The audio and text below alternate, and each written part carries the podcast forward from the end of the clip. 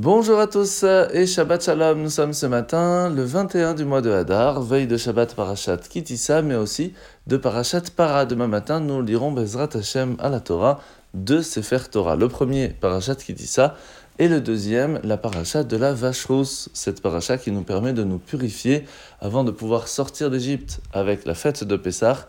Il est donc extrêmement important demain matin de venir écouter cette Parashat pour trouver une certaine purification et de ressentir un petit peu plus de pureté dans tous les actes que nous faisons.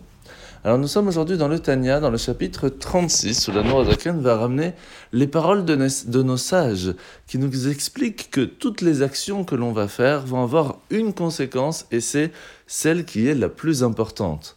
Celle que Akadash Baruch Dieu, attend de nous de lui préparer une place ici-bas dans le monde. Et il appelle ce monde Dira Betartonim, un endroit de résidence en bas. Pourquoi en bas? Tout simplement parce que notre monde va cacher la présence divine d'une façon très forte, au point qu'on pourrait même croire à un certain moment que le monde tourne tout seul. Un peu comme une montre, qu'on ne comprend pas le système qu'il y a derrière, mais en fin de compte, il faut bien être euh, assez intelligent pour se dire que ça ne tourne pas tout seul. Il y a un système derrière les aiguilles qui permet à ce que la montre fonctionne. De la même façon, le monde aussi a un système derrière et c'est Dieu qui le fait fonctionner.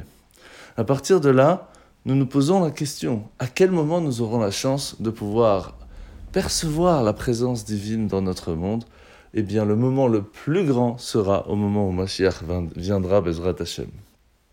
Alors comment à faire cela Eh bien premièrement, savoir où nous-mêmes nous en sommes.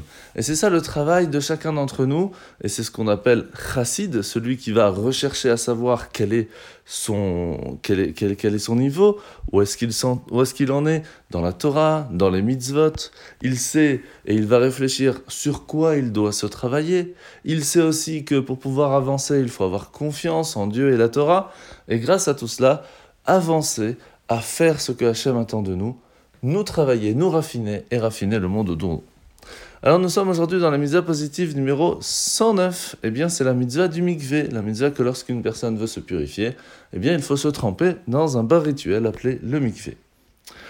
La paracha de la semaine, nous sommes donc à la fin de parachat Kitissa où Hachem va renouveler encore une fois l'alliance qu'il a fait avec nous, va nous redonner, comme on l'a dit, les deuxièmes tables de la loi, mais surtout va nous faire une promesse la promesse de nous donner la possibilité de rentrer en Israël, de s'y installer.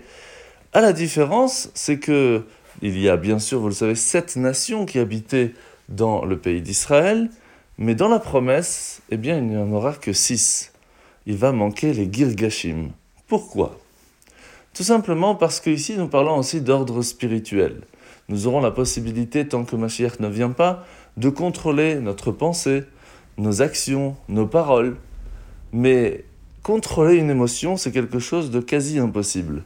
Et ça, nous n'aurons la chance de y arriver que lorsque Mashiach viendra. Et donc jusque-là, on ne peut pas se faire confiance totalement. Et on se doit de toujours être à l'affût à ce que une pensée, une parole, une action pourrait être contraire à la volonté de Dieu.